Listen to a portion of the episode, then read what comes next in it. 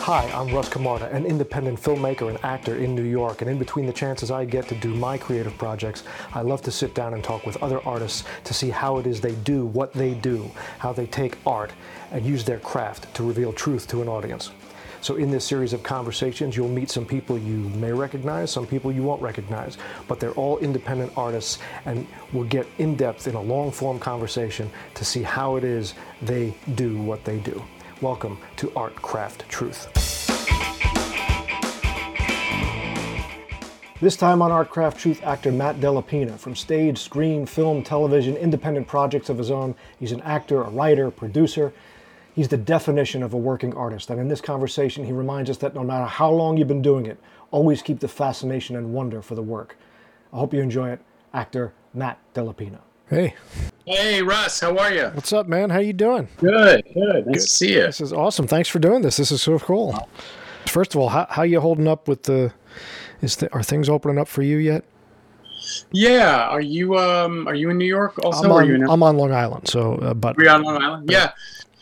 So probably similar tri-state area situation. Uh, yeah, you know, it's uh, we got really lucky with um, with school this year for my son because he's a four year old, so he's still in the pre K level. So he's been able to go every day. Oh, okay, they're in masks, of course, but um, restoring that and restoring um, production he's up and running since about September. You okay. know, for for myself and my wife, which has been great. So I, but I, I feel it like you know, but yes, there's there's things are inching back, but I feel like um, you know, it's good. It's like everything's functional now on some level, but there's very little joy in in life. You know, right. it works. It all works, but it doesn't. uh you know, it's we're still not at the, the joyful level of, yeah. of things. You know? Well, I think we're I think we're probably right around the corner. You know, I yeah. mean, I mean yes. we're right on the the outer edge of uh, getting things back to to human yeah. quality.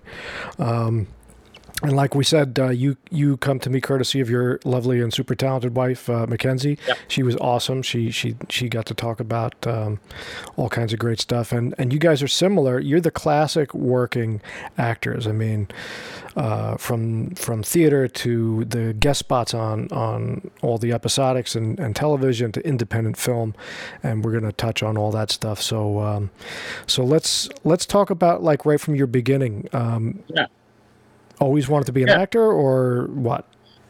Yeah, well, uh, I mean, the first dream was be a baseball player. Uh, I'm from the Bronx originally. So, uh, are you from Long Island originally, or I am? Yes. Yeah. So we're probably on uh, we're probably on two sides of that rivalry. Mets? Yeah, I'm um, assuming. Yeah, right. Uh, I was a Yankee fan. Uh, so, um, but yeah, that was the boyhood dream. I played up through um, through high school, but the, but then in high school is when things kind of like you know Venn diagram for me a little bit. I was um, you know, I had like an acting bug since I was a kid. I was sort of had a did some school plays, but in high school is when I was kind of pursuing both, sort of like fully. Like right. basically, fall was when I would um, I went to high school here in Manhattan, uh, and um, fall was when I would like audition for the plays and like usually do a musical or whatever, and then springtime would be you know start training and then doing the, the games around the city for the baseball team. So basically, I was able to like kind of this two pronged approach to my dreams in high school. Um, and then um, had uh, sort of, well, basically had a spot to play at a kind of, to play baseball in college at a, at a kind of like a nice you know, kind of fancy liberal arts school in upstate New York, but I didn't really get as much like kind of financial help as I thought I would get. Right, frankly, right, right. Uh, it was a pricey school, so I opted for the state school option. I went to SUNY Binghamton in upstate New York. Yeah, which uh, in retrospect was like really uh, a pivotal decision as far as like the freedom I had down the line as an actor. And I think that's something that could be explored later. You know, I, you know, because it was state subsidized, so it was like, right. And I, I, I, um, I graduated a little bit early because it was sort of I was able to like kind of ramp some credits in the intervening semesters and some at like Manhattan College in the city in the winter session. But yeah, but in college though, um, I wasn't good enough to play at the state university level. I think those are bigger schools probably. I didn't even really kind of pursue it at that what, point. What were, you, like a, what, what were you playing? I was a catcher. Oh, okay. And in the year before I went to college, I, I got like this weird like stress fracture in like my lower vertebrae mm. from the kind of up and down crouching right, you do. Right, right, right. Yeah. Um, and then uh, it just kind of the realistic uh, I don't know, just the physical, realistic nature of it all kind of made that dream, you know, kind of backburnered it. Right. But I still was very much in, in devoted into acting. I loved performing, mostly the big intoxication of like being in front of an audience. You know, Yeah. that was that was what it was. Let me ask you this question: um, What were the kinds of things that they were teaching you there in that state school kind of environment? What were, what were the kind of acting craft they were steering you towards? We had a great and I, a pivotal teacher. Uh, basically, the Meisner technique was the big, um, at least with the the sort of main, the head of the department at that point, Tom Kremer, uh, gentleman, wonderful teacher, and he was very much about just realistic listening on stage, uh, being the the way in to truth at, at every level. And it's like I understood the idea of it and I practiced it, but I don't think I executed it very well at all until you know 20 years later Right. well that was one of the meisner things is that it takes you 20 years to really be right, right. actor, ten you know, thousand hours of uh, of 10,000 hours right. similar kind of um, yeah philosophy but that was very much that they were sort of generally rooted in that that kind of meisner approach Right, you know and, and you got up on your feet a lot. I would imagine you got to Yeah. get up and actually do stuff, productions and things. What kind of what kind of stuff did you get to do? Yeah, we did. I mean, I was like many people. My way in was through musicals, you know. So I did like, um, what do we do? We did Assassins. We did, Oh, cool. Um, uh, yeah, the Sondheim musical. We did, um, but then we also did Greeks. Like we did, like the big kind of exciting thing I did was like there was this famous Greek actress who came in to do. Um, to do Electra, Ah, and I got cast opposite her as her brother uh, Orestes. So that was kind of, and it was not, it was not just at the school. It was at the kind of like performing arts center right. situated at the school. So it was a little, a little more like kind of fancy thing to it. So that was a moment of, um, oh wow, like I'm on stage in college, but I'm acting across. All my scenes are with this professional, Right. you know, sort of star of Greece, you know, uh, and on, on that level, that was kind of a confidence booster, you know, and like, so I was lucky to get cast in a lot of parts there on the kind of main stage level, but also I really dug into and really enjoyed the kind of community theater stuff you can do at college. Sure, you know, sure. Now, do Yeah. you did you? Uh, I mean, first of all, two dreams. You know, million dollar shot in the bucket dreams. I mean, Yeah. So what was what was the what was mom and dad and family and how was that like? Was everybody was always supportive of that kind of stuff or? Yeah. Yeah, yeah, ultimately, yes, for sure. Um, my dad, I think 100% the whole time, absolutely. Because I think my, my sense is he'll allude in passing to, like, he went to Hunter College in the city and he, he like did a community version of a play there, like The Odd Couple. Ah, He like doesn't really talk about it, but it comes up because like he was a he was a, an accountant and then a math teacher, Right. but like I think he had the the bug. a secret actor. Yeah, a secret actor. Yeah, and he was always um, he was always very supportive and you know just follow your dreams kind of guy. My, and my, as was my mom. I think at the same time, of course, she wanted me to you know to be able to take care of myself Right. sooner rather than later and Right. pursue law school options or you know And what were you thinking at that time? I mean, was it like because this is kind of a key for particularly guys like you who, I mean, are working and that you, this is your living. You're making it uh, your living. Um, did you have that single-minded focus even as a as a young man? Like, there's no fallback here, or I'm just this is it. I'm this is the road I'm on, or like did that waver? Did you doubt it? Like, how did those things work for you? I had a single minded focus. Yeah, I, I- I really think it was. I think it was just because I, I guess you get enough, even at the age of like, say, 20, 21, when you're leaving college, you get enough kind of like yeses, Mm. Even know they're at the college level. But if you get cast half a dozen times in something, if you if you seem to believe the praise you get after the show, which I've learned is mostly BS anyway, but I don't know. At that point, you're willing to believe it. Although you know, um, I think like the small kind of like nudges and yeses you get, Right. at least for me, it was enough based on just a gut feeling I had. It was also just a gut feeling of like when I was on stage and, and performing, I felt like this was my like kind of most confident version of myself. And like I liked being that, you know what I mean? right. I liked feeling that that kind of exalted sense of oneself. And I think that's where I got it. And so I was like, well, if I feel this internal thing, and it also I keep getting the nudge that like I'm I'm doing something good. I'm doing something like that's worth watching. Okay. It was enough to give me kind of like um, to bolster me, you know. All right. And then we came out of college, and then you know I didn't.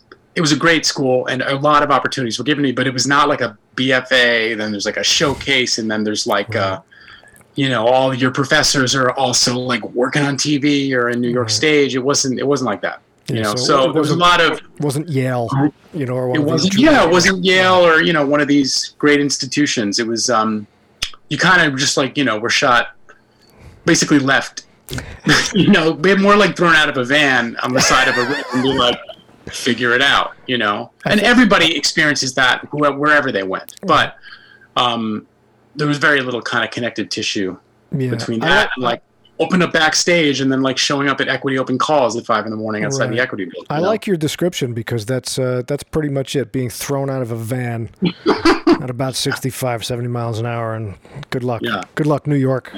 yeah um, they don't yeah So, uh, so was it? Um, all right. So that, and again, that fits with a lot of things I've heard about uh, when, when artists I talk to. Is is there's that just nugget of encouragement that builds Yeah. on the next nugget of encouragement, and then it's like, okay, I can hit this ball. I belong here, and that's what keeps you in the game. And and you you say, Yes. I, I know I can do this.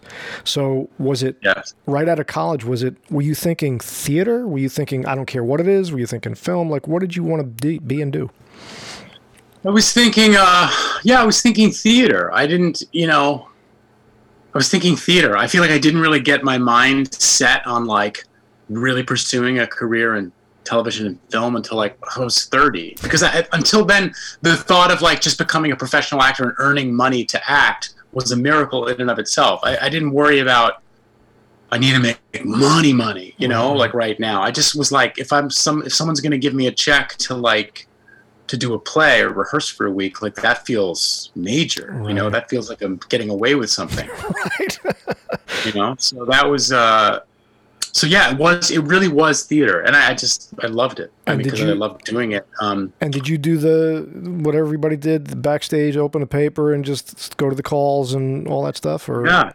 Yes, I did. You know, at that point, uh, you know, online castings were not really a thing. You know, I think there was a, it was a lot of just yeah, like getting the backstage magazine and like going through and circling and Wow. then showing up. And I, at the, the early stages, I was before I was equity, and even when I was uh, equity, I would yeah, you, and you got to like get your find find your place in line. I learned the best technique was like to show up really early. Luckily, I was always a morning person, so I could like get up at the crack to go to the equity building and wait outside and like get a you know a donut and a coffee from a stand like a deli stand, and then just sit with the Daily News for like two hours before they open the doors. wow But like World Series tickets, if you're like the third, the very opposite of World Series tickets, it's like a trip to hell, basically. But like you're the fourth person in line at that when they open the doors, you'll you know on the honor system go fourth, or, or you'll get to pick what time you can audition.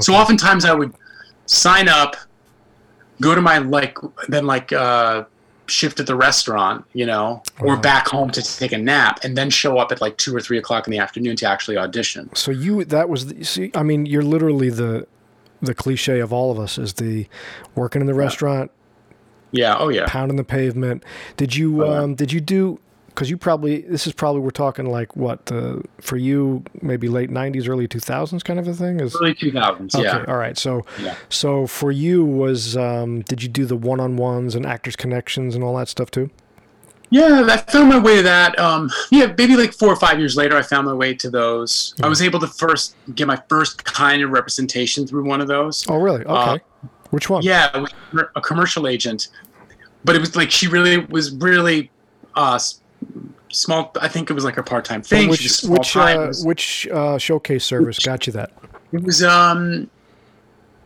it was an actress connection. It was one on. one on one. It was one on one. I yeah think. Yeah. those, those are all Yeah. those are all pretty good so yeah Yeah. They um and she was like non-equity commercial kind of thing, but um but I got a couple through her and it was just another yeah, these like nuggets of encouragement that helped me right at least get a little bit of footage back. But again, I was still so headstrong to like become like a theater um, a theater actor, you know. Right, so- Because that's all I knew. I never knew the only actors I knew were ones who did like regional theater near my college or um, you know fellows I was like auditioning with. so know? what was the what was what was the what's the first one you get, and is it the theater, uh, the first gig uh-huh. you get where you're like, okay, um, I got yeah. I got a show, uh, I got a job, however long it's going to be, but I'm an I'm an actor and I'm, they're paying me for this. What, what was that? Yeah, the first like paying. So there were two two levels of this. The first like paying job I got um, was like a, maybe like six months after college. I did like um, it was called Dandelion Productions, and they basically did um, like tours of children's theater okay. shows. Right. You know, there's a few companies like that. Probably still exist. There were several at the time where like a, sort of a not even a bus and truck tour, it's just a van tour where you and the set right. collapsed is in a trail. No, I guess it is a van and truck, a van and trailer tour. Right you basically um, and the it was it was great. I mean, it was like six weeks going down the south and into the Midwest. Wow. We did something like a, basically a children's theater adaptation of the Nutcracker. Okay, I was said Nutcracker. But you, um, I also then had to like you know again you wake up at the crack of dawn, right? Drive to the um, school, set, build the set. Right. You know, it's sort of like this kind of collapsible foam board. Right. Do a sound check get dressed, do the show, you know, for kids who aren't paying attention, write the set, fold it up, put it in the van, go to, you know, Dayton, Ohio, which is seven hours away. Right. You know, I drink too much beer, be hungover the next morning. I did a similar thing. It wasn't for kids who wouldn't pay attention, but I did the, the, that back in the '90s. That murder mystery dinner theater stuff. Oh, sure, yeah. So, so basically, drunk people who don't give a shit what you're doing. So, you know, yeah, and exactly. you go get there, exactly. and I produced it, and we built everything and costumes, and yeah, then go get drunk at the bar after the show. Exactly. we, uh, yeah, and the weird thing was like we were get we would get paid with cash. Like every week, somebody would go to the ATM and take out several thousand dollars and then like dole it out to all the actors. That's awesome. Walk away with like three hundred dollars cash at the end of the week. But it was that was actual cash for for said services acting. So it was, you know, it's a carnival. It it's the carnival life. It's like, and here, here's a bowl. It was very carnival. You get a bowl of soup, and everybody gets a piece of bread. All right, keep acting. Yeah, exactly. it was very, very carny lifestyle. So what? Um, so then, what was the the gig gig? You know, where you? Yeah. So so that was like the first. um job job and then the next kind of like gig that was like here i am in new york city like i'm an actor on some visible level was uh, there's a theater company called the Civilians that um, has been around now. Oh my God, it's like probably almost 20 years at mm. this hmm. point. Um, founded by Steve Cosson and Michael Friedman, a wonderful composer who's passed uh, about four years ago now, unfortunately. But they did, they were a um, off Broadway company that adapted real life interviews about a subject and synthesize them into scenes and monologues and music. Uh, basically, these this sort of the composer Michael Friedman would kind of synthesize interviews into song too. Wow. So uh, I had you know I could sing okay and um, act and do enough character acting. We had to play each of us had to play like six to ten characters. Oh, wow, cool. Just be able to sing.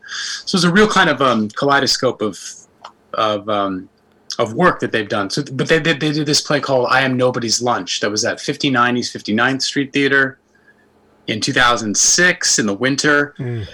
and um, and it was um, and then we part of it was like going to um, Sundance Lab to work on it, and then there was a tour component like the wow, Huntington cool. after the fact. So it was a cool like oh whoa I just booked like a few months of work and, on a visible level. And was yeah. this w- were these interviews like like regular people type deals like? yeah, know, yeah, exactly. Oh, wow, cool. Exactly.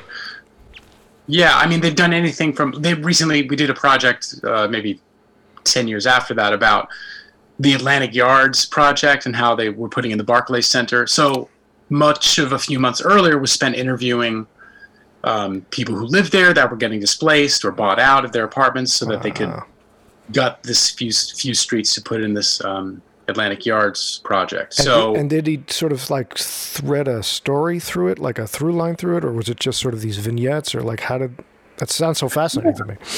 Um, ultimately, because you choose a theme, that kind of way has a way of focusing the interviews. Right, right, um, right.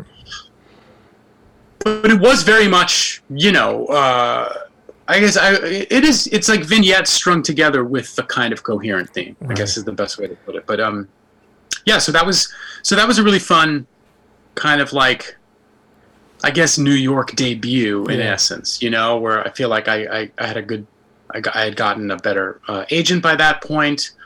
Um, like a legitimate agent who like would send me out on like you know theater and TV stuff. Right.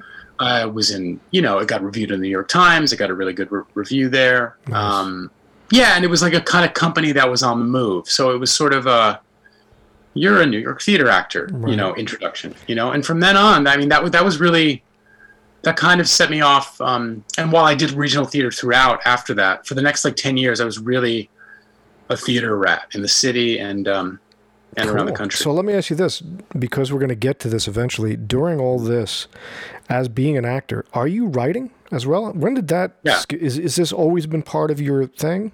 And what what kind? Not of? always. Okay. No. So as many can relate, I mean, despite the fact that like I feel like I've been lucky enough to be generally busy most of my career, there's always gaps. You know, there's always gaps of a few months to a year within there. Right. Um, and in those gaps, you know, I was it, you get it's dark, it's depressing, and I I struggled with that. I struggled with feeling needed, feeling useful. Like, what am I building toward? If like at the end of a few gigs in a row, I'm just still waiting for the phone to ring. That was, right. you know, it's like a diff. I mean, yeah. So just coping with rejection, right. and and people think like, oh, what 20 years into your career, like it must be a lot easier. Like it's it's just a sort of I don't know if it gets easier. Yeah, I just, talk about this with friends sometimes, but um, you build up a callus to it. I think you're, you're, Yeah, you do. But in the beginning, it was still so new to like wait just to have these gaps of work where I would still be, you know, making money at the restaurant on the side. But um, so it was depressing. So basically, that's the short of it. And within that, I found that one way to make my days feel useful or weeks would be to just kind of carve out just a little bit of my own writing and that that that that shaped itself from like a um, like writing songs on guitar to mm. slowly shaping some scenes and also ultimately a solo show the first like finished piece of writing that's more than a few minutes I ever did was a was a one man show oh, I did. Cool. Wow. So that was kind of the work of about off and on of about a year or two. Um, so that started yeah but but the writing the writing part of me is always something i i admire writers i think the most of any artist you know? But i never felt like i had the discipline and the kind of just frankly i didn't think i was smart enough or had the creativity enough to like put pen to paper in a diligent way. But once i realized i could finish something you know whether it's a song or like a even just a one-man sh- indulgent show right. that gave me enough confidence to uh to keep going. So like the solo show, I was lucky enough to get it was got programmed at Ars Nova, um, part of their uh, like new artist festival every year. And um, yeah, like that. Yeah, so, got, so for that, for that yeah. particular thing, uh, are you are you playing a character or are you creating something that's sort of built around you or that's an interesting way to write you're writing for yourself but are you, are you yeah. actually applying your acting craft to you to your yes. character view. Yes. Very much. I feel like I, in everything I write, there's, and I feel like most of everything I write, it is a way to give me or a, a, kind of character I would play an opportunity to act. So the solo show was generally like my narrative, like me kind of as I am dialoguing with you now, but there were characters throughout peppered through oftentimes my family or people from my past or schoolmates you know right. but i was kind of the you know the the centrifugal force, you right. know.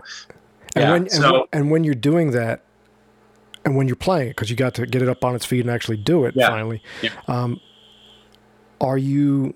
This is because it's an interesting. It's I don't talk to too many people who've done this. Are you playing a character? I mean, you, there are other characters in it, but when you're like, are you? Is it written out and are you memorizing it like a script? Is there sort of sort of a skeleton structure that you're filling in because you know it so well? Like, how do you?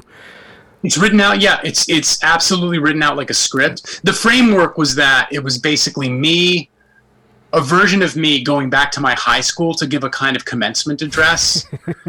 but I I myself spend the commencement address sort of like going off topic and off tangent and wondering what I've ever done to deserve to deliver a commencement address. So it's it's sort of a neurotic commencement address. All is the best perfect. way to frame it, you know. Um, so I'm it's but it was written out, uh, yes, completely like uh, specifically. One kind of cool aspect because I've seen solo shows like um, John Leguizamo or um, right. Sun, where they are fully they're just going from character to character to character and and transforming in front of you on stage and it's it's miraculous it's but it's it's i don't feel like at that point in my life i could do that kind of thing justice frankly. Mm. i don't know if it was just fear or my just acknowledgement of my real limits maybe at that point. So what i did was every time there was a kind of a character i had filmed that version of me. Like say it's like my dad right? So i'm like and then there was a conversation with my dad. And then like behind me on this big projection screen would be me in like this tweed jacket and glasses being my dad and i'm dialoguing That's great. with the video and there's space in the video so that there's room for me to talk live with a recording That's great. so it was kind of cool like and i wanted to make it kind of a multimedia thing so uh, i thought that was like a fun little novel twist on the story so that that happened like a dozen or so times over the course of the, the play Wow, yeah. that's neat. And does that, uh, when you're doing something like that, uh, I mean, every kind of writing is, and every every kind of performance and acting, you're, you, you, it's you. You're bringing yourself to the character. the, There's pieces of you, truthful pieces of you. But for that, it's very specific. Did you kind of find revelations in your own life as you're putting this stuff down? Like, as you go, oh, I didn't think I thought of it that way, but actually, I do think of it that way. Or that, like, did you s- discover things about yourself and your life doing that? Hmm. Or was it It's just sort of uh, No, it's interesting. I will say that writing that thing came on the heels of a couple of years of therapy for me. That came after. There was I had also a really kind of hard relationship for a couple of years, and a tumultuous breakup. So, Mhm. and I needed therapy to kind of like be the connective tissue to like finding some sort of stasis in my sanity there. right, right. And basically, after therapy, after this relationship had finally sunsetted, I wrote this show. And I think kind of the show was in many ways maybe me resolving a lot of things that I'd worked on in therapy for a couple of years. I mean, it's so like, bleh, just this actor writer who's talking about his therapy session. But you know what I mean? It's all kind of cliche, but whatever. It's the truth for me. And the truth And is, what I did learn, I'm sorry no, no, go ahead, go ahead. what, what I did learn was more about performance. And what I learned was that being in a solo show, I was worried that it would be so with all eyes on you and you're the only one there for an hour that it would feel like this is like real pressure cooker to kind of stay interesting at every Mhm. moment. And in the beginning, it maybe felt that way. But what I realized actually in a solo show was that, oh, I could really like, I could breathe more and I had a lot more freedom as a performer than I ever thought, you know? Mm.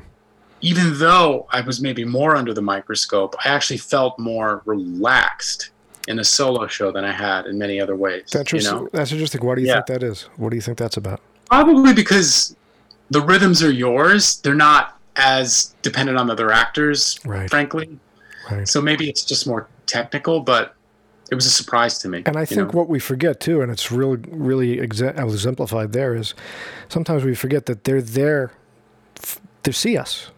They, they, they want to. You know, it's like Right. it's like you don't have to. You know, they, they want you to do well. You know. Yeah, not everyone there feels the same way about you as you do. You know, they actually want you to do well, Right. and they trust you, even though you, as the sort of, you know, self-doubting performer, don't trust you. In fact, the audience is far more forgiving of you than than you are of yourself. Yeah, I've learned. you know? and they're expecting whatever they see is probably that's probably what, the way it's supposed to be, right? I, I guess Oh, that's yeah, the show. So, right, yeah, that's how it unfolded. So I guess that was the plan. all right. So, uh, let's get back to the acting part of it. So, in pounding the pavement, becoming a theater rat, doing shows. Yeah. Um, do you sort of just get into that circle? Did you eventually? I mean, are you doing like off Broadway stuff? Is the guest spot television stuff coming in at this point? Like, Yeah. is this how Yeah. the career kind of fills out? Yeah, kind of. Um, yeah, it had gone from doing, yeah, it basically like sort of up this off Broadway ladder of like a lot of like independent companies like the Civilians or um, Waterwell Theater Company, and uh, to slowly getting uh, like the big kind of like major one of the leading like I got a show at the Roundabout, um, Cool. like maybe ten years ago. The Roundabout kind of uh, underground. They're like off Broadway, one of their off Broadway spaces, with like some serious like top tier talent, like Reed Birney and, and a few other uh, folks. Uh, and then that kind of broke the seal for. Um, then I did a show at um, uh, the Vineyard Theater, like in a in a leading role, called this play called Outside People, Mm. and um, at Second Stage Theater. So, I, and then I did a Nicky Silver play at the Vineyard later, which was like a dream of mine to work on one of his plays. Um, so it was it was so suddenly I was kind of in this like gang of off broad, fairly consistent off Broadway performers. right, so I'm going to stop you right there. Let's let's let's explain to folks now what that what the craft and the and the uh, the the nuts and bolts of the actor's life is in that world. What what kind of what's your week like? You, you get in a show, Yeah. you're casting a show, rehearsals are going to start uh, Right. Monday or whatever. What does that entail? Yeah, sure. Yeah, so you're uh, so you're casting a show. Several weeks later is your first day of rehearsal. Uh, you do the table read. You're basically in rehearsal period at this level, three and a half weeks. I feel like All right. three and a half to four and a half weeks would be for all of these shows. And these are, you know, this is kind of b- before like a kind of a Broadway commercial run. Like this is kind of, you know, sort of the ultimate kind of stop for a lot of like great, you know, New York uh, playwrights and, and where their work, their best work is showcased. You know, so you're there at the first table read. You spend a few days at the table, kind of sussing out actor motiv- uh, character motivations. Um, what the playwright is after. Oftentimes, I feel like 100% of the time, actually, I've always worked on new plays, Mm, not revivals of things, and, and often not Shakespeare or classics. right. So the playwright is is involved a lot at, a deeper level. Yeah. In my in my level and all the work I've done, the playwright is nearly always there and present. So that was great. Like that's the kind of it's sort of like the final piece of collaboration that I think a lot of times is is tough when you're like just doing a Shakespeare play or um, some old Arthur Miller chestnut. You know, I think it's uh, it's an advantage to have the writer there. So the first week's at the table. Generally, then you start getting on your feet with the script in hand. Basically, you get one day off a week. Um, and, and what's and what's a rehearsal day like? Is it like a, a, a working day for the layman out there? They just it's like nine to five. Or, It is. It kind of is a little shorter. I'd say like it's about uh, six six hours with a little lunch break in the in the in the middle of it, about a half hour for, for some lunch. Mhm. And if you have a big part, or if you're like the guy or the gal in the show, you're there all the time. Um, but oftentimes, if you're in a supporting role, you'll be there about you know half the time. Mm. But generally, yes, it is for for for the purposes of understanding it for the layman out there. For about a month, you're doing a nine to five job with Wow. one day off a week. Right. You know. Um, then you get into the sort of tech week, and then tech week is basically when the actors and the whole team basically finally moves into the theater proper. So you're basically rehearsing in a studio for these three weeks. The final week, you're back inside the theater where it's all going to go under the lights, uh, be involved, enmeshed with sound, and figure out where you're going to walk when, and like the problem solving of props, Right. the real like nitty gritty of the show. Right. So that takes a lot of time to iron out. So you're then you're in tech week, and so those days are quite long. So for about a week, you're doing 12 hour days, uh, typically like 10 to 10 or 11 to 11. Wow. Yeah, um, and that's about a week, culminating, and that's where you're pretty fried because you're also because then you get into this period where you're teching, teching. I meaning just the sort of the lighting and the sound of the show during the day, and then you get into previews where you're finally now getting a paying audience show up. You know, Right. so for about a week or a week to two weeks, depending on how much you got to work out, you're rehearsing by day under the lights at the theater, and then you're getting a little break for dinner, and then you're doing the show at night, so Wow. for two and a half hours. Wow. So at that point, you're in this kind of real, real grind. I mean, Tech Week previews is when you know it's really hard to pin an uh, an actor down if you want to like get lunch or right. you're, you're dating at that point. Like you're kind of dead for uh, you're Right. in a dead zone for a few weeks. And yeah. uh, and during a tech week, when you're doing when you're doing these twelve hour days in a tech week, I mean, is there any? Is it is it? Are you always kind of up on your feet as an actor, or the, or any just kind of? Do they ever just do like cue to cue? Let's just you know run sort of the cues of this thing, and we don't have to do the whole fucking show every time. Or what? Yeah, of course, Yeah. of course. Yeah, yeah. Oftentimes, like if it's we just really need to figure out this lighting transition and how do we move this tabletop to the other side of the stage. Like we're just going to work on the cue. Right, right, right. And oftentimes in the shows I was doing, there's some stage crew, but the sort of mode of the last 10 years or 15, 20 years is that the actors, you do your thing, it lights down, and then the actors picking up the flower pot, Right. moving it off stage as they then wheel on the Right. bar, right, you know. so. There's a But bit that's, of a dance. that's where the training of uh, of uh, children's theater uh, out in Yeah. uh, in the South Yeah, comes in handy. You Yeah, that's you, where you that can put the shows up. Uh, all right, so this is interesting. So because we're going to get into some of your television and film work, um, which is a whole different sort of process. I mean, Yeah. as far as what the actor does with the writer, but in in the theater. This is especially at that level with new plays and, and new playwright, uh, playwrights with new works. Is it a real collaborative thing? I mean, is everybody? I'm, I assume every project's different, but is it everybody kind of contributing to the the story of it? Is the playwright working things out? Is he kind of or she building things around? Like, how does that collaboration work on that? Oh yeah, um, absolutely. I think it's everyone is still very much uh, figuring it out as we go. I mean, in the course of Tech Week uh, rehearsals, Tech Week through previews, the playwright themselves is still figuring out how best to optimize a scene or an act. So, I, I some actors don't like it, but I love like coming in and there's like new pages to work on for that night's performance. Mhm. You know, um, Why? Why do you like that? It just keeps me on my toes. I, I like. I've also had some uh, history doing a lot of improv comedy, so I, I kind of like freshness. Mm. You know, a long theater run can frankly get. uh, You know, it, ca- it can bore me. I don't know if it does everybody, but for me, after a month or so, I feel like I'm ready to move on. So I, I like when there's something new to work on, and I like the feeling of like the playwright being on their toes when that moment comes in the in the show to see if it's like working and how you can finesse it.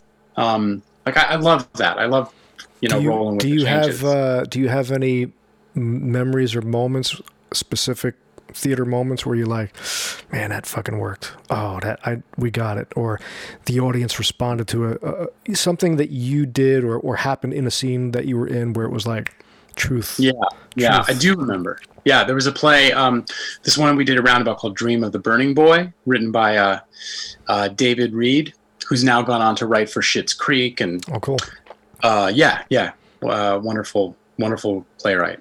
And there was, it was, it was um, at the very end of the scene. Uh, it's it's a base, it's a real, it's sort of a tragic play about a teacher who's who's lost his son.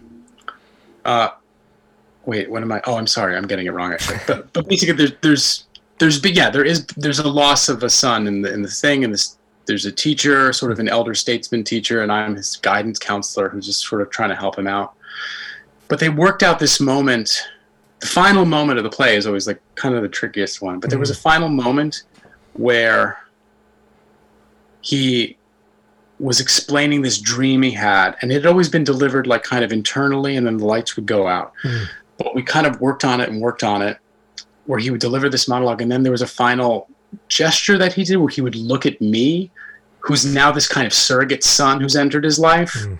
So before the lights would go out, there was like this eye contact that happened between us, where I think maybe he's realizing like, oh, well, there's there is this other young man right before my very eyes who's been trying to get into my heart this whole period of the play. Mhm. So there was a real there it felt there was one of those electrical moments where the actor was Reed Birney, who's wonderful and become a friend since. And uh, yeah, he just sort of like laid my eyes on me. The lights went out, and we knew that we captured it, Right. and that's how it stayed for the rest of the the process Right. uh, and the and the run of That's the show. ma- it's So- magic when stuff like that happens, and and you know you know not it's not just self indulgent for uh, us actors, but you know they got it out there. You know they yeah, you know Yeah. they felt it. You know that you can feel a visceral kind of thing. That's the thing about live theater that I hope people return to, and people who haven't experienced it, who are just looking at things through screens like this. It's like there's nothing yeah. like that, you know. and this was a small, like you know, I don't even know, seventy five seat theater. So it was the performances could be like intimate and, and nuanced and really uh, specific and realistic. So those kind of gestures like that would read in a smaller room. Right, You know, right. I love Broadway. I, I, I like wish the best. I, I hope they find a way to make to make it all work. I really miss though. Um, I really miss like 200 people in a room just Yes. watching a smaller like play though. I- That's my favorite yeah. stuff. Is the is you know 140 seat little yeah, you know half circle. You know, yeah, oh, I love those kind of theaters. Yeah. You know? yeah, yeah. So, um, so at, at what? So during you're doing all this theater, are you at the same time doing the the television stuff? Is that sort of creeping into the career? And and what is that experience like? Were you doing um, uh, like under five stuff first, and then you'd get guest spot kind of things? Like how did that evolve for you? And Yeah, what was your experience there? From the outset, my agent, uh, the one I met after working in the Civilians play, uh, would send me out from time to time for TV stuff. We'd have pretty good auditions. The first one I ever got was like a yeah, like a two line role on like a Law and Order. You know, I was like a cameraman. It's the uh, it's the rite of passage. Really the rite of It's the passage. rite of It's passage. perfect because it was like my first television Thank job. you God know? for Law and Like, Order. Of course, it was Law and Order. Yeah, it's kind of it's perfect. I'm realizing the more we talk, I'm like, oh, I'm such a cliche at every like. it, it doesn't really matter because I think that was the first thing I ever did was a law Sure. extra on Law and Order back when it was uh, Yeah. uh, uh, Chris Noth and Paul Sorvino or one of them. I mean, that was way back. Oh when. yeah! wow. yeah, a long time ago. Yeah. Yeah, we um so that was great. Um Yeah, and then and then I did a play off Broadway, but that was all kind of it was basically I can't say it was much more than that for a few years. Like um frankly, I think that was it for a few years, Sure. TV wise, you know, because I the other thing was like I was always in a I was often always in a play or out of town, Mm, and so you're kind of booked out. And this is before the era where everybody sent self tapes. Right. Before you were in a regional theater gig and you had to send a tape for some movie six months later. Like, if you weren't in town, you weren't auditioning. So I was out of town a lot, or I was in a play and I had a theater out, meaning like I had to make a theater curtain at 7 p.m. every night. So nobody in a New York cop Blue Bloods or cop show or law show Right. wants to put you because when they have you for the day, they own you, and like Yeah. you're getting paid enough so that they can like own you. So they don't want to have to adhere to some guy with a small part to go to his little play. Right, So I just kind of booked out uh, a lot of times, you know. right. And then I did a play called Telephone at the Cherry Lane Theater, which got some notice. That's when I finally got hitched up with a manager Mm, um, with my management company, and they were uh, they kind of really started busting the doors down for TV. They had a lot more clients working in TV and Now, just as a as a tangential here, wh- explain the difference yeah, between like an like an agent and a manager. I mean, there's actors have a lot of different people that help them, Mm-hmm. publicists later on, and all that stuff. But what do those two things do? What are the manager? yeah. Uh, just a manager, just to be general, is a little little more hands on. Uh, at the beginning, they'll take a little more of your money, and they. But they have they have basically a, a smaller client list Mm. because oftentimes a good agency they've got hundreds of clients at any time that they're trying to, to either submit for projects or s- service while they're at Mhm. work or it's just it's just a big company Right. management companies can be you know several dozen clients long as far as their like lists you know so there's just a little more it's just really just kind of the same purposes there but they're just sort of an extra bit of firepower And on do your they team do they work in in tandem? Like, do they communicate with each Yeah. other? And Yeah, now um, now with my current agency and my manager, they work really well in tandem. Uh, that's not always the case, but um, your manager is kind of like your, like you know when Rocky goes to the corner of the ring, like they're the ones, you know, pouring the, the the cold sponge down your head, you know, and your agent's like in the first row, you're like, come on, that's such a great. That's so perfect. go for it, but not getting dirty as much, I guess. But I don't. That's a strange metaphor, but it's not I kinda- super wrong. I kind of like that. That works. I think I think agencies used to I think like when you got a great agent like say 30 40 years ago it was different and Sure. the managers weren't as much of a thing. Right. So you did have a great agent and they were your your corner man but they or corner woman but Right. but over time, these these companies grow, the lists get longer. You need someone else to kind of join in, Right. take a little cut of your money to like push you through. So, So you, so you get that management and yeah, and that's when like things kind of like ramped up in the TV world. That being said, like I, I still was generally getting like co-stars Mm. roles, which would mean for the layperson out there, um, you know, more of a functional character, more of like the like I played like the manager at like one of the main person's restaurant where they worked. You know, so I had a couple of scenes where I'm like, "You were late, uh, watch it," you know, that kind of thing. right. So it's like you're there, and you maybe you get a couple scenes, but you're you sort of you blink, not like you blink and you miss them, but they're they're not integral to this real story. right. Know? Um, but, they But but but you're a series regular on whatever that is. You're you're you're in there somewhere. You're right. But you're in there, yeah, yeah, yeah. But you're in there somewhere. You're on the show. Right. But I, I'll be frank because I here's the thing where my manager was getting me a lot of appointments, uh, was great. I don't feel like I felt confident in my abilities as an actor, but I did not. I don't think I crossed through till really maybe like eight years later to where my on-camera auditioning was on the level with the auditions I was getting. Hmm. I think I was a good actor who had a good, a great re- uh, manager, and I would get really great auditions, but as good an actor as I felt like I was, auditioning for uh, television and film is just. I learned that it's it's very specific and different than Okay. Yeah. All right. So let's Yeah. get into the crafty here. Let's. Yeah, yeah. What is- was that? That what did you learn, and what turned the the the switch? Yeah. I felt like, yeah, there'd be a couple jobs that came through here and there. You know, certainly commercials have always been kind of, occasionally things would crack through on the TV and film side, but always like on the smaller role level. And then what happened really is uh, my buddy and I co-wrote a, a movie ourselves, and um, just sort of like micro budget, fly by night, shot it in a week, road movie. Right. But what happened was I was watching at the end of the day, we would watch the dailies on our laptop at night, Right. and I was watching myself on camera acting in a film every night, you know? Right. Right. So I I realized the scale of things I had to do to make it what worked. Like what why does this ver why does this take work of our scene?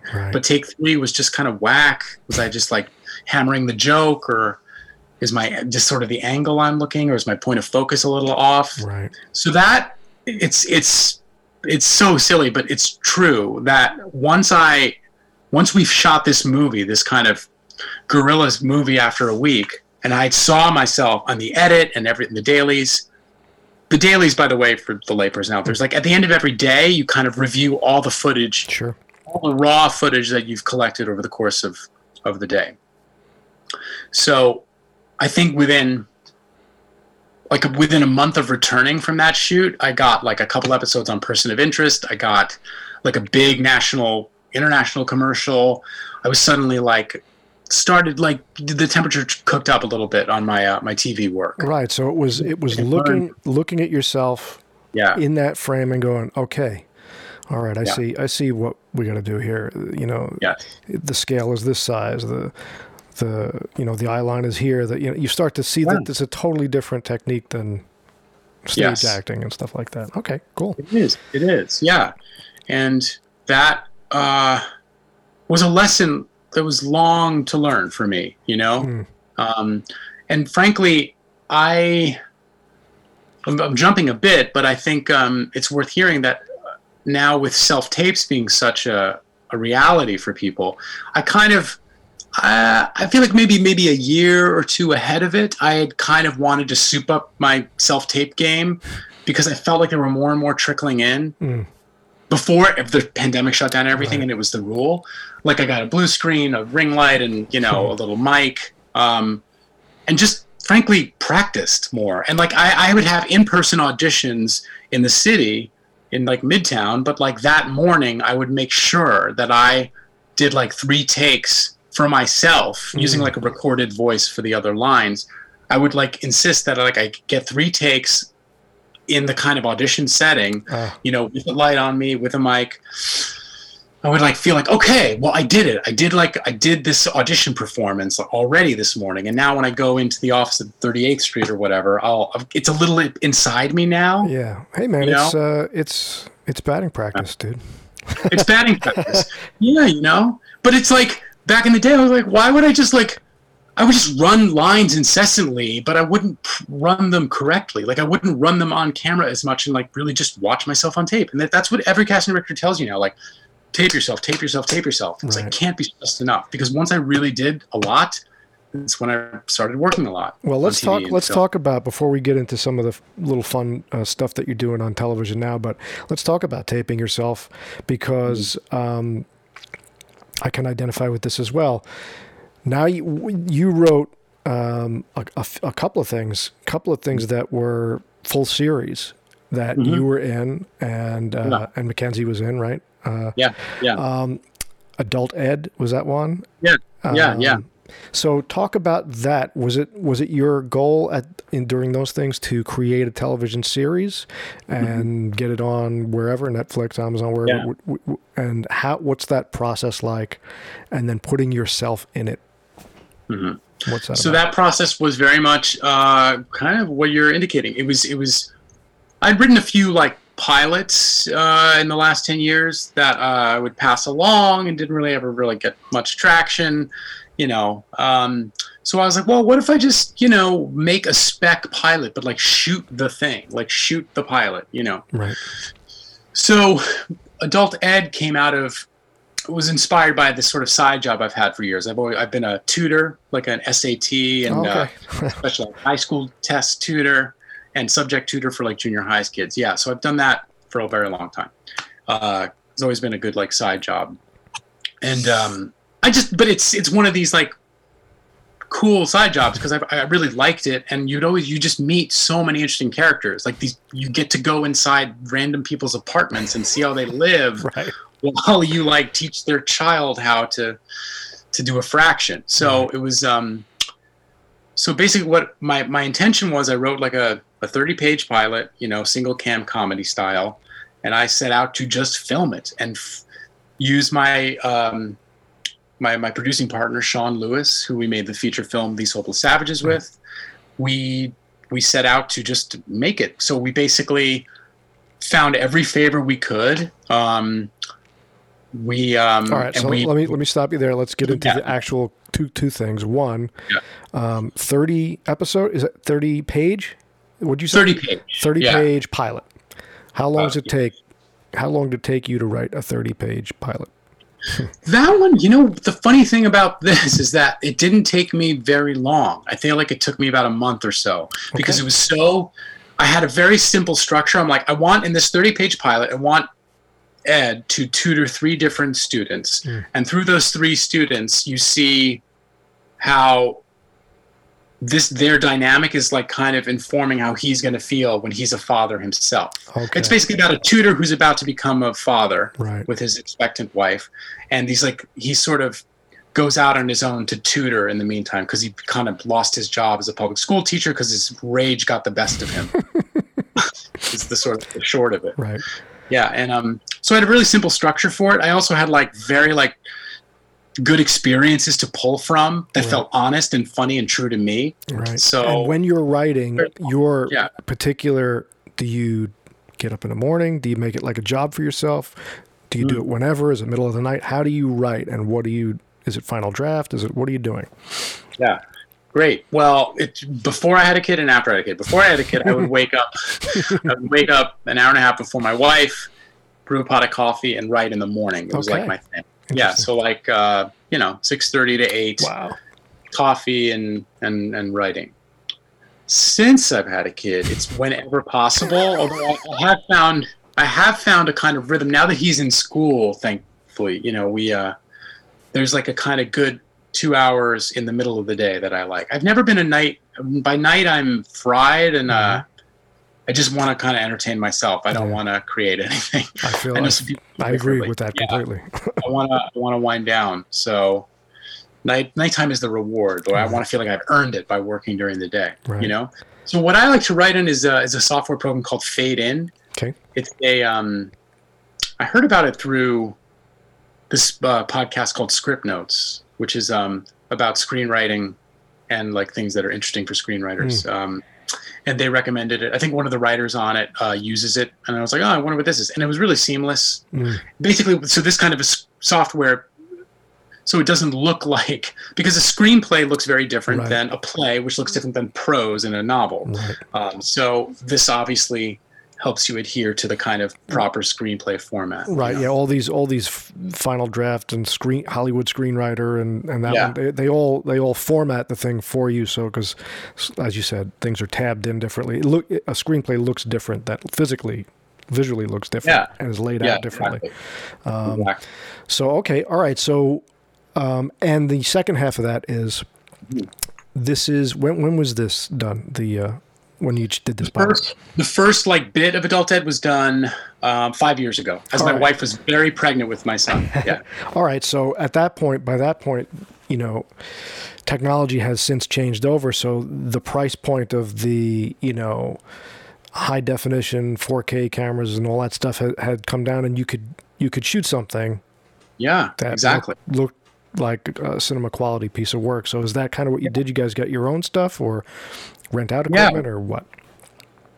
Yeah, for that first one, I I had met I did like another web series with someone some friends of mine, and I met the guy, the DP on that, the Mhm. director of photography, who is essentially the you know the kind of visual guide of the whole piece. Generally, and at this level, he's usually holding the camera too. Right. Right. So I think for that one, he, um, I think we actually got, I, don't, I forget exactly, but basically we either rented a camera and lenses from this place in um, Mid Adorama, this Mhm. camera shop in Right. Midtown, or uh, so basically that's that was the story. I hired him for like very little money, it's sort of a Right. favor kind of situation.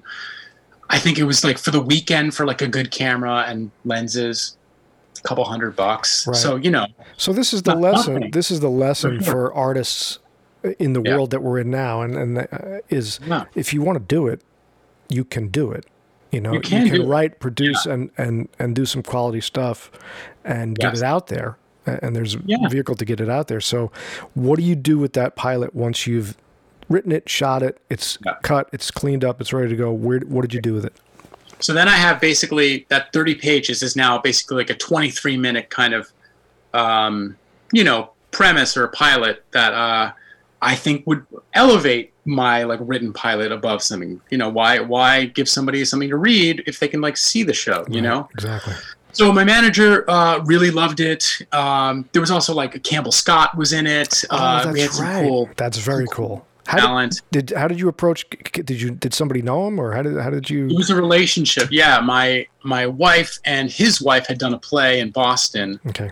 uh, several years ago. Or no, actually, first in DC about a dozen years ago, and then uh, through that we became sort of our friends. Uh, families became kind of friends, you know. So it was, but I I had been waiting to like ask the favor. but you don't want to be No. that guy. Like No. within a week, be like, so you know.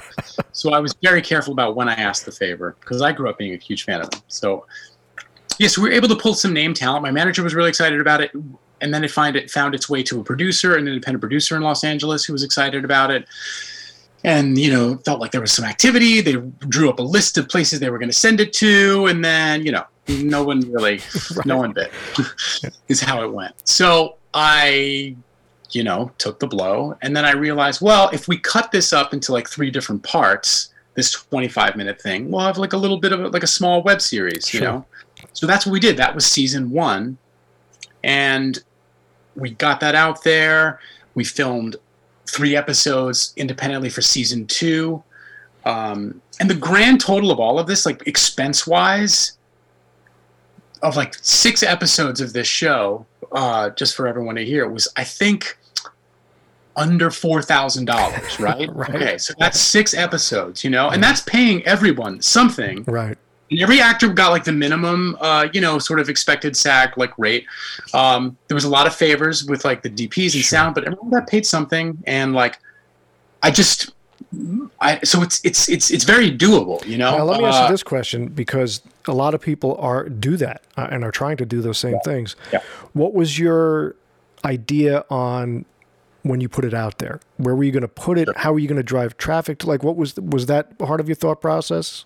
Yeah, and that was a tricky thing, you know, because so I'll, this is two parts. You know, it, just kind of obviously like yes, there's YouTube, there's Vimeo, those exist, and social media exists to then like signal boost those kinds of things. You know, but in the process, I realized I was like, well, it's still tough without like some kind of like stamp or like some big person kind of amplifying it or a network or whatever. So we applied to some film festivals in the meantime, and some miracle came through where we got into the Tribeca Film Festival uh, two years ago. So because basically a lot more film festivals of that stature are now programming uh, digital series, web series. You know, Okay. because they realize this is there's a burgeoning market. There's a lot of filmmakers. This is the way they can get their work out there. So they're now showcasing Hmm. what they feel is the best of it. So we were able to be programmed a couple years ago in that, which really did help amplify um, the audience for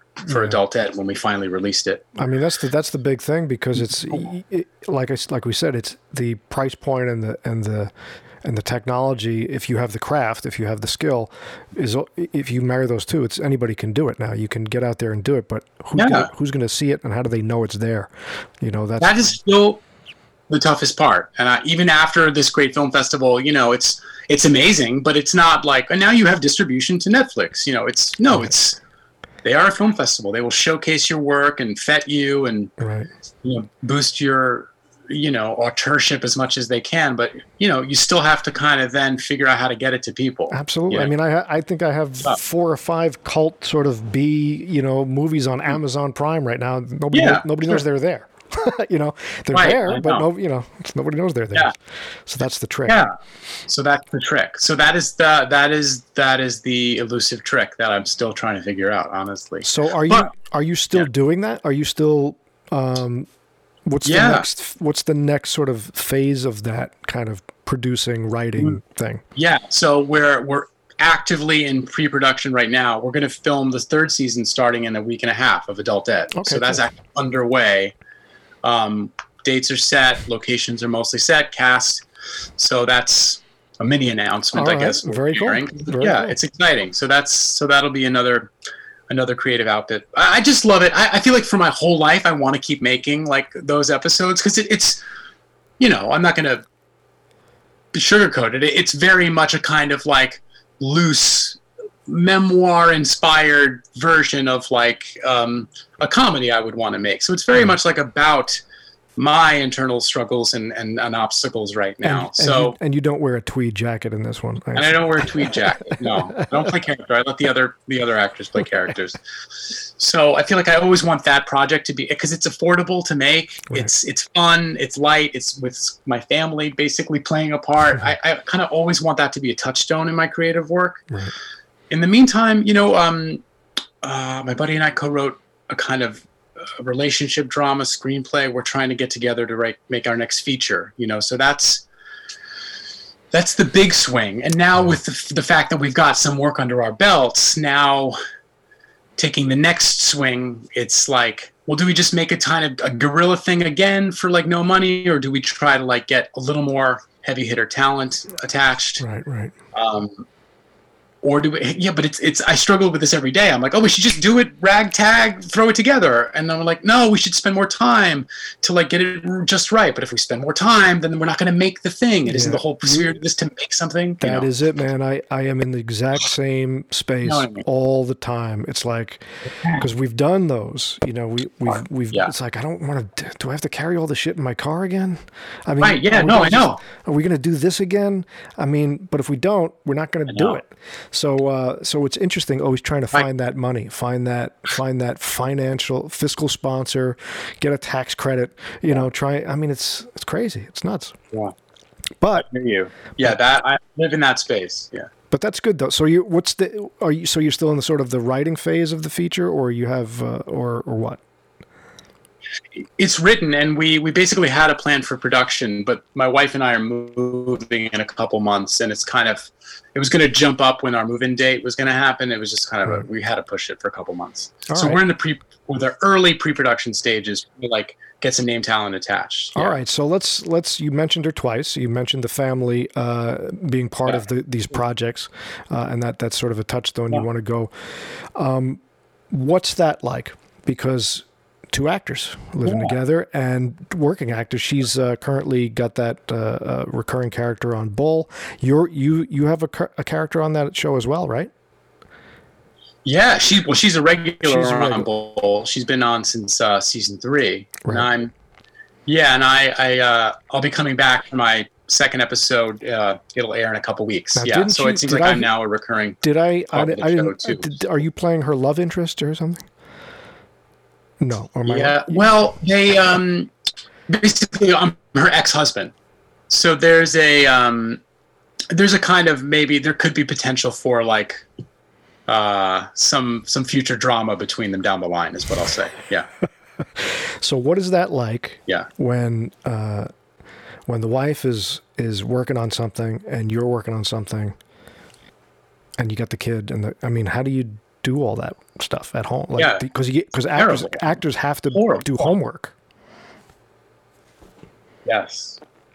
It's our it's our it's our um albatross. That is our struggle. We feel very very lucky as a couple. So fortunate to be both um, working actors at this at this age and level in our careers and still doing it and I'm so thankful.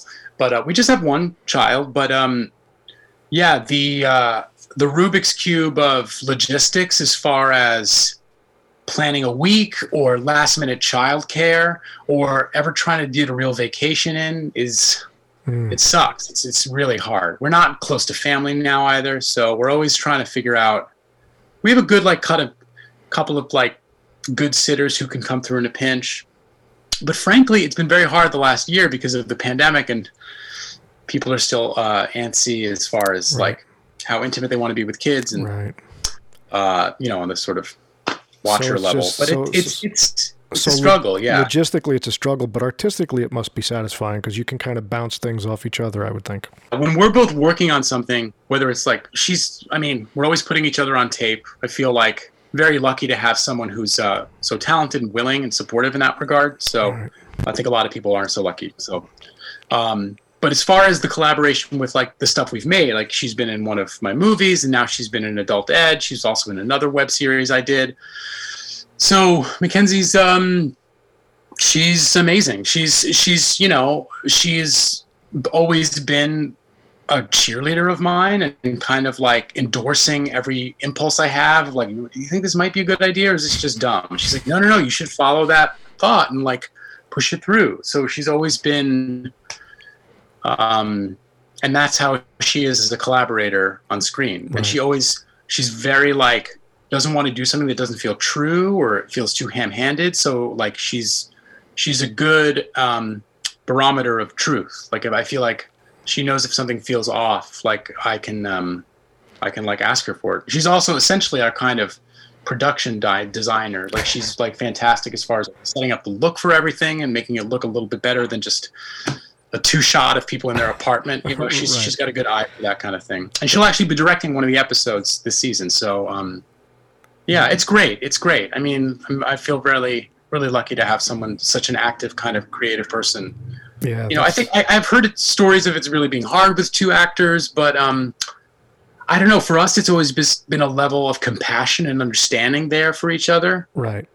You Yeah, know, no, and it's I think uh, it, it depends on it depends on which two actors because I've, I've yeah. been I've been in that situation in two a couple of different versions of it. And yeah, one time it's super fantastic and one time it's not so super fantastic. So yeah, you need Yeah. that you need that uh, um, there's a courage and a willingness to be to like understand what you're all bearing for Yeah. each other you know and it's like Yeah. th- you can't take things personally a lot of times it's, it's part, Yeah. part of what we do is we're kind of putting ourselves out there and you, jealousy can't be part of it those things have to be put away so you know yeah, yeah, yeah. Or at least if they're there, then they're spoken about and communicated with. Like she's a great communicator. Like she's too, like almost too much. Like I, I, I feel like, you know, it's the struggle. Like maybe it's a male female struggle of like I'm willing to just move on, but like she really needs to unpack right how this is all going and why was that moment weird between us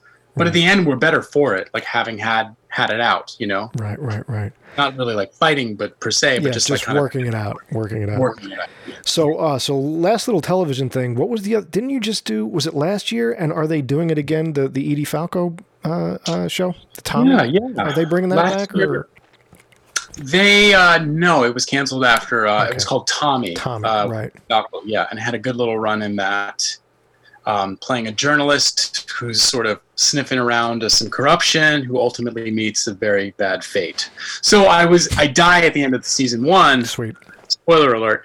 But um, then I was like, oh man, if the show comes back, and I just I could have been like back on it, but the show was canceled ultimately. So, um, So let, was let's uh, let's talk about before we f- wrap up here. Let's talk about Yeah. the because we talked about the theater uh, working day. What's it like when you're doing television? When you know what does that look like for an actor, and how do you kind of prepare to get to do it? And it's a lot of waiting and then going and stopping and then starting. So talk about that a little bit. Yeah, sure. Um, yeah, it's uh, it's it's it's it's it's so exciting that it can be hard to focus. I feel like I still get really excited by walking onto a set and there's like ten trucks and you know craft services and whatever. Um, the pandemic is a little different, but it's still kind of the same thing, you know. And you're being treated like a prince. You're going to hair and makeup, and people bring you bacon, you know, if you want it. You know, so it's a little. so bring me some more bacon, please. yeah, so it's so kind of indulgent and exciting that you have to really carve out time to actually remember what you're doing. Mm. And that uh, hopefully is time in your trailer or dressing room. So, um, yeah, but you can be called usually at the break of dawn. Like a typical day is like you're there at 6 a.m., you know, mm-hmm. and and those are mornings for me personally that can be stressful because sometimes if we're both working, someone else, like a, a sitter, will wake up with my son and like Right. we won't be there in the morning, and that's like that's that's been a tricky thing. Sure. So I'm on set and I'm like checking my phone in the in the you know dressing room, making sure he got to school okay and like didn't cry too much. And but then finally once like once you're doing it, um, uh, yeah, typically like you'll say you're in like a few page scene with someone, you'll go with your your, your wide shot. And like now I've like finally like learned the process of this and then like they'll get the angles for this actor's face, this actor's face, and then go even closer on the opposite faces and and then unless like there's some rookie director who wants to put some really fancy shots in there, a lot of the shows I've done are on these procedurals where they sort of have it pretty dialed in, the Right, sort of right. The standard template for And for the actor doing the actual job of acting as opposed to acting in the theater, it's sort of um, everything's out of cont- uh, uh, continuity. So it's sort of you have to quickly um, uh, uh, access the things that you need to do after waiting for six hours to go do it while they set things up or whatever. Yeah. So how do you approach that? Did you is that something you had to learn along the way coming from the theater, or did you know that from your training?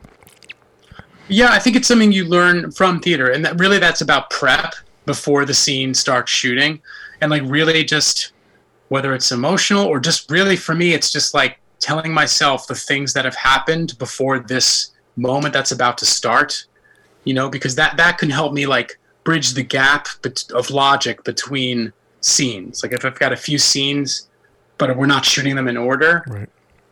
before every take, before every close up and wide, like I have to, I have to tell myself and remind myself, like, where am I coming from, and what that makes me feel like before they say action. You know. Right. Right. So prep is so crucial. It's crucial in theater, but in theater you can kind of jump. You can kind of, at some level, walk onto the stage, and once the actors get going, you can pretty sink into the reality and let other people take you there Right. Right. with with with film it's like there's you know 28 crew out there there's another actor who's kind of phoning it in because it's not their coverage Right. so you have to generate more and you have to remember one thing frankly just more of a technical thing like that remind i learned is that eye contact um, with the other actor and keeping your eyes up is Right. is major I, this is like a thing i learned maybe not a trick but um with theater you can kind of get away with a lot of behavior and looking away when you talk because it's kind of more natural to talk to people um, when you kind of are not staring at them the whole time Right, but i've learned like with tv and film when I, the actors i really like their, their eye contact is pretty Sure.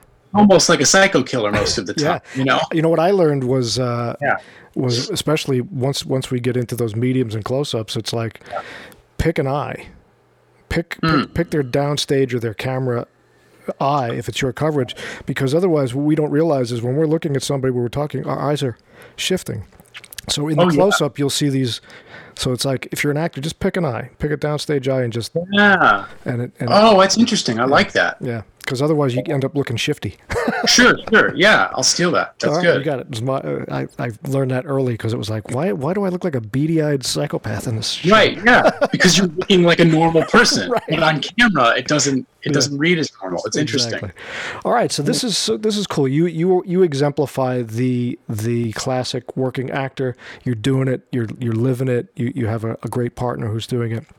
As we wrap up here, and you're trained, and I mean you're you're it. You're a craftsman, and and uh, what do you tell the the uh, that aspiring actor? Uh, because, like you said, I mean, I'll bet I'll bet that part of why you love that tutoring is you're a teacher underneath all of this. You know, th- Yeah. what do you tell those aspiring young students of it? Yeah, to um to follow what feels scary, I think, you know, really for me because like I'm going through it now on some level with planning this production again. I know when we're on set and shooting and I'm to love it, but right now it's all fear. It's like this ring of fire I have to cross through. My solo when I did the solo show it felt like that. I'm like, "Who the f do I think I am?" doing an hour alone on a stage with me doing silly faces on camera like i'm like the the doubt that creeps in is is normal. Mm. i would say that.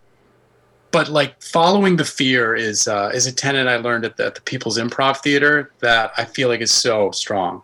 Like follow the thing that um, gets you kind of nervous and worried. Right. um, uh, and it's oftentimes like you're vibrating in that way because it's like what you need the next kind of part you got to go through. Like really is. Like and really like there's no there's no growth without like hardship and like struggle and right.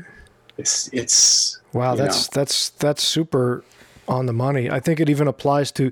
I, I discovered that when when you're working on a script, and I know you probably come across this too, where actors actors tend to. Um, you know they'll everything's going great they they love their character and then they go but you know this one line uh, can we rewrite this it just doesn't seem to work with and it's like that's probably the exact thing you need to get yeah yeah no i think there you go there's the truth right there and it's the same applies in life as well yeah 100% i love that That's awesome.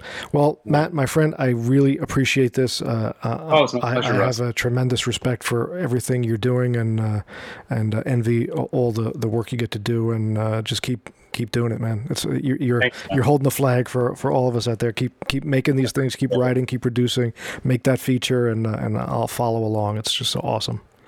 Awesome man i'll check out your movies too now i'm gonna go on Please, prime You know, they're they're fun. I'm a psycho in most of them, so it works out. but thanks again, man. I really appreciate it. my pleasure russ take care man